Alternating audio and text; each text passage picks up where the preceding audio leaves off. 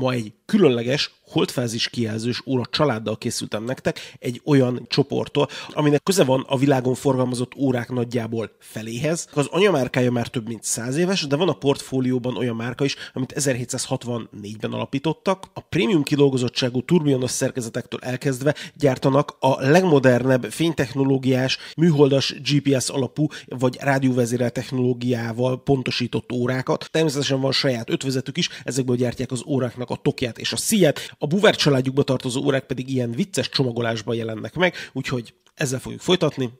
az intro után. Ez most a podcast formátum. A teljes élmény érdekében nézd meg YouTube-on, vagy a beszéljünk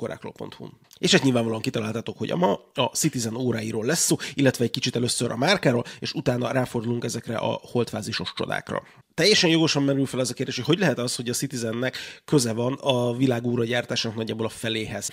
ez egyébként egészen egyszerű. Nyilván a Citizen az egyik legnagyobb forgalmú óragyártó, de ez önmagában nem indokolná ezt a nagy számot. A túloldalon a maga a csoport rendelkezik olyan portfólióval és olyan márkákkal, ami Svájcnak akár a presztízs gyártóit is ellátják különböző szerkezetekkel. Korábbi epizódokban már említett La Juperét kell itt megemlíteni, de az igazán nagy hala az 1764-es alapítású Arnold Anson, aki akinek az ügyfelei között olyan jól csengő márkák vannak, mint a Bauman Mercier, a Raymond Well, a, a Corum, az Übló, a Blampan, az Eberhard, a Panerai, a Graham, a Frank Müller, a Paulo Picot, a Gerard Perego, a Karlev Bucherer, vagy éppen a a nem olyan régen a polgár Árpád által nagyon jó áron piacon állítólag vett óragyártója, a Jacquet és ugye az Arnold Anson csak egy, de szerintem az egyik legfontosabb márka a Citizennek a svájci portfóliójából, de mellette vannak még más márkák is, mint mondjuk a Campagnola, vagy például a Frederick Constant. És a svájci vonalon kívül van még egy nagyon jelentős részük, ugye, ami külön cégcsoportban van, ez pedig a Miota. Ugye a Miota gyártja az összes Citizen szerkezetet, viszont a,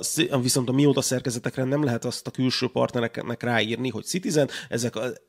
ezért azok Miota márka néven kerülnek forgalomba, nagyon sok mikrobrand dolgozik 8-as miótával, de gondoljunk csak Meze Istvánnak az Evolvens márkájára. 8-as mióta családra épül az óráiknak a nagy része, és természetesen a 9-es mióta család is nagyon jelentős, és a mióta által gyártott olcsó, de megbízható kvarc szerkezetek pedig gyakorlatilag az órás piacon nagyon nagy részében megtalálhatók, már ebben a szegmensben természetesen, és van még kettő olyan vonatkozás, ami fontos, és a Citizen csoportnak van egyébként gépgyártása is, ami egyébként természetesen nem tartozik az órás ernyő alá, és konkrétan az óragyártáshoz kapcsolódó, meg az óragyártáshoz egyáltalán nem kapcsolódó gépeket is ö, gyártanak, és van még bérgyártásuk is, amikor a Citizen gyárt különböző gyártóknak órás alkatrészeket, például tokokat. Úgyhogy a Citizennek nagyon-nagyon-nagyon szétterjedt ilyen szempontból a céghálója. És azért választottam már ezt az órát, mert úgy gondolom, hogy ez megfelelően tükrözi azt, amit a Citizen 2023-ban gondol egy kvázi ideális óráról. Természetesen a Citizen gyárt egyébként ezen a kategórián felül, és ez a kategória alatt is órákat, de úgy gondolom, hogy az aktuális cég filozófiában ez az óra náluk. Vegyük is sor, hogy milyen technológiával lehet találkozni ebben az órában. Az egyik első, amit említettem, és nekem ezzel kapcsolatos személyes élményem is van, ugye az ő tokjaik szuper titániumból készülnek, és emlékszem, hogy valamikor 2010 környékén ültem egy kávézóban, és bejött ez egy barátom, és mutogatta az órát, hogy ha, nézem, milyen fasz órát vettem, és így és így megfogtam, és azt mondja, hogy na, mi hiányzik belőle? És így nézem, nézem, hát ez az órán minden rendben van, és mondja, hogy a súly igazából tömeg, de most ez mindegy. És, és egyébként akkor esett le, hogy basszus, ez az óra milyen könnyű, és, és igen, az egy Citizen Pro Master volt és nekem valahonnét innét indul a titán órák iránti rajongásom, amit már rengeteg videóban taglaltam. A Super Titániumról egyébként azt érdemes tudni, hogy nem összekeverendő a hagyományos titánnal. Ugye magyarul a titániumot titánnak fordítjuk, viszont mivel a Super Titánium az egy védett márka, ezért ebben a videóban, meg egyébként is a Citizennek kapcsolatos kommunikációban Super Titániumként fogok rá hivatkozni. A jövőben is valószínűleg. Szóval a Super Titánium abban különbözik a sima titántól, hogy egy keményítési eljárás tart tartalmaz, ami annyit jelent, hogy konkrétan ötször karcállóbb, mint a hagyományos titán, és egyébként az acélnál is. Tehát, hogy persze a titán órákkal az az egyik bajunk általában, hogy, hogy nagyon szépek, meg minden, is, de amikor megkarcolódik, mert nem, mert nem karcállóbb egyébként, mint az acél, az a sima titán, viszont a szuper titánium meg Igen, és ez szerintem az egyik nagy előnye is. És természetesen a Super Titanium is rendelkezik minden más előnyével, hogy nagyon könnyű, hogy karcálló, hogy egyébként hipoallergén, rozsdamentes, és egyébként iszonyatosan kényelmes viselni, mert ra, gyakran megfeledkezel arról, hogy egyébként milyen könnyű is ez az óra a csuklódon, és mivel karcáló, ezért tök jól is tud kinézni, nem lesz olyan hamar elhordva.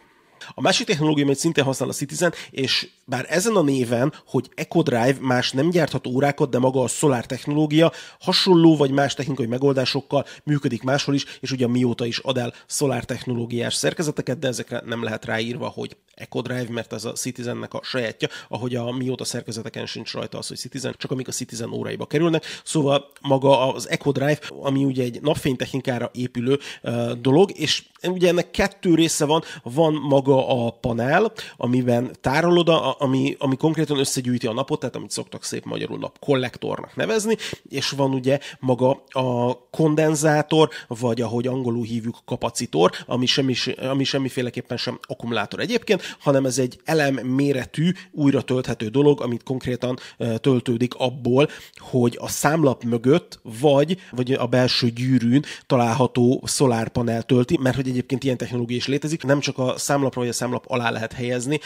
napfénygyűjtő paneleket, hanem az órán máshova belülre is, a gyűrűre. És ez nyilván az, ez fenntarthatósági szempontból is jobb, nem kell két-három évente új elemet venni bele, olyan szempontból olcsóbb, hogy nincs ezzel kapcsolatos szervizköltséget, és nem kell folyamatosan kinyitogatni és visszazárni az órát, amit egyébként a, a tömítő gyűrűk meg ilyesmit miatt azért lehet, hogy nem árt megtenni, viszont amikor ilyen, és nem szakszervizbe viszi az ember, akkor megtörténhet az, hogy rosszul lesz visszazárva az óra, és akkor veszít a vízállóságából. Szóval, hogy ilyen szempontból is tök jó az, hogy mondjuk 10 évente, vagy egyébként, hogyha nagyon jó használod, akkor 20 évet is ki tudnak bírni ezek a kapacitorok. Akár egy teljes napnyi napozással fel lehet tölteni az órát, úgy, hogy akár kettő évig betéve a fiókba is el tud lenni. Konkrétan az óra alvómódba helyezi magát, és ilyenkor ugye, ugye gyakorlatilag megszűnik az óra, a perc és a másodperc és minden mutatónak a mozgatása. Ő maga persze természetesen nyilván tartja, hogy mennyi az idő, mert ugyanúgy rezekteti a kristályt, meg ilyesmi, és amikor visszakerül és van elég ereje, akkor visszaáll a, és megmutatja a pontos időt. Ez egy nagyon hasznos dolog. Érdekesség, hogy egyébként ez akár éjszaka is megtörténhet, hogyha teljesen sötét van a hálószobánkban, hogy az óra konkrétan fogja és leállítja a mutatókat, és amikor újra érzékeli, hogy fény van körülötte, akkor fog elkezdeni újraindulni az óra perc és a másodperc mutatók. Ez az akár kettő év, ez nyilván egy ilyen, ilyen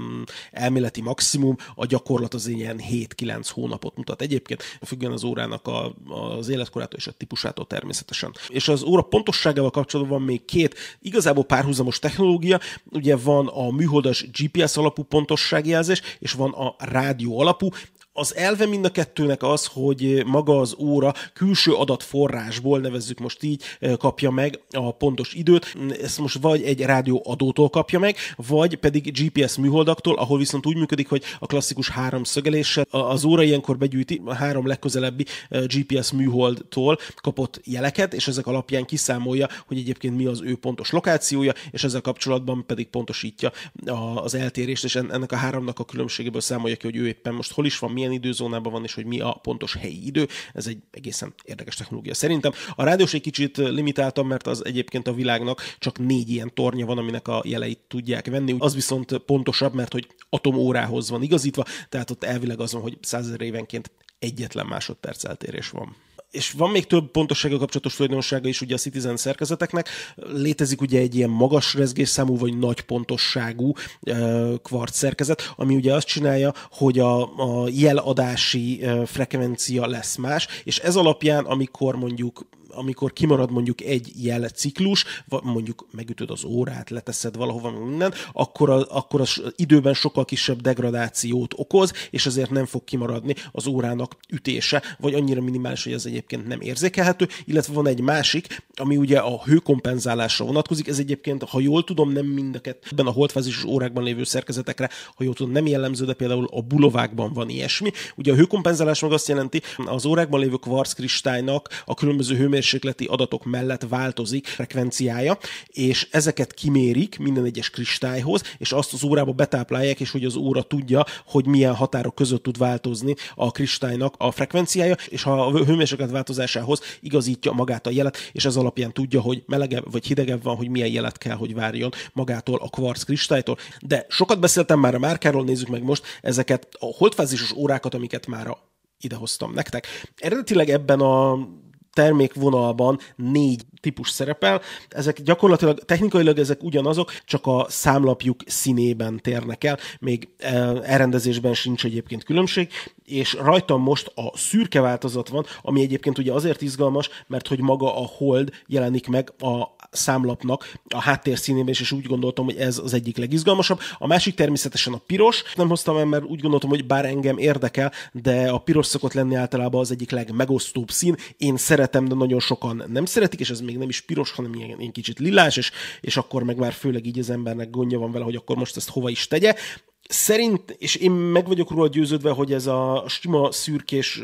holdas néz ki a legjobban, utána jön számomra, és a, és a háromból utána jön ez a nagyon visszafogott sötét szürke, ez is nagyon szép, csak szerintem itt túlságosan sejtelmes a háttérben a holdnak a mintázata, és szerintem sokkal jobban kiadja ezzel a világos színű háttérrel, ami a, ami a szürkén van, úgyhogy most a szürke az, amit így igazából mutogatni fogok. A holdfázis mutatás egy úgy gondoljuk, egy egyszerű dolog, igen, a hold megy balról jobbra, és akkor nagyon jó, egyrészt megy balról jobbra, és akkor csökken, vagy éppen nő. A hold éppen attól függ, hogy milyen fázisban van, viszont ez csak az északi féltekén van így, a déli féltekén pont ellenkező irányba változik, és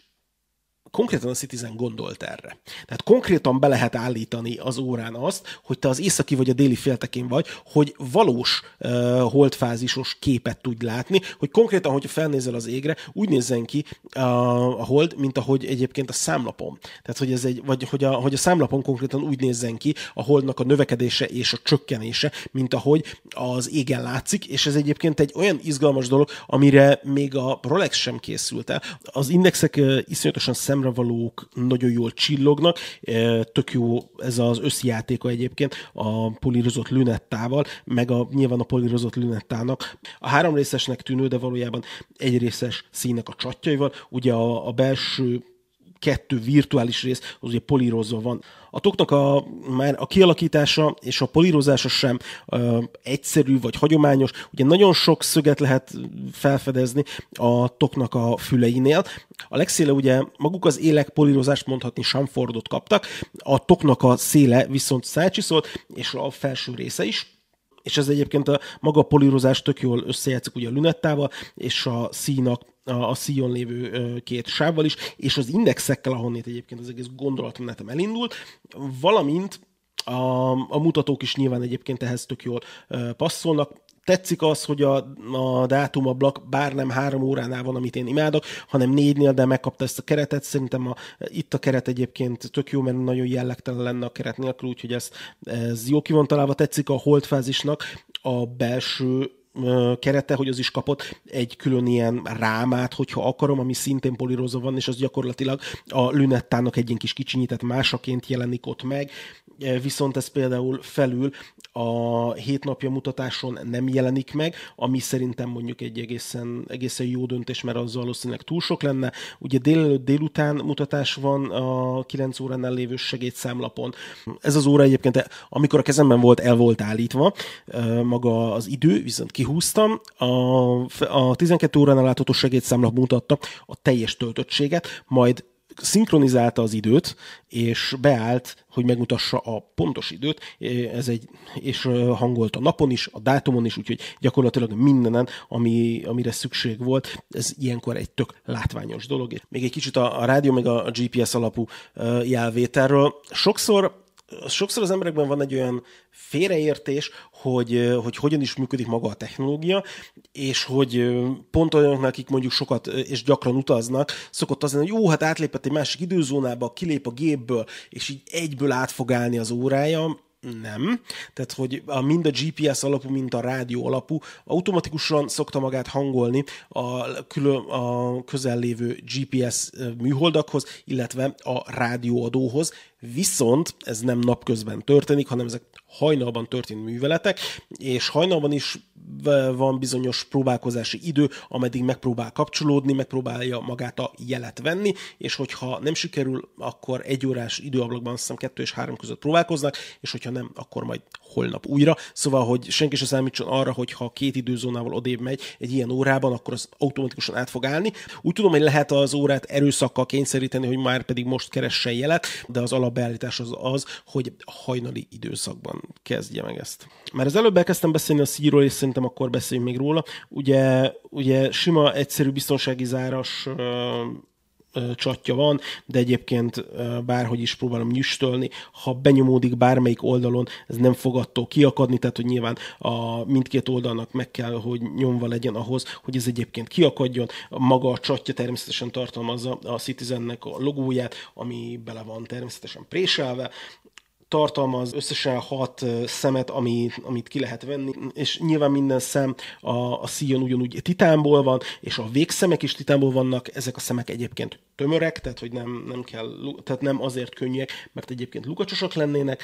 és ha egyébként egy kicsit ellennénk tévedve azzal kapcsolatban, hogy hogyan is működnek az időzónák, akkor az óra hátlapján kapunk erre vonatkozó segítséget, és az óra hátlapjára vannak rámarva az időzóna eltérések, úgyhogy akár ezzel is, úgyhogy ez akár adott esetben nagy segítség tud lenni annak, akinek egyébként szükség van rá.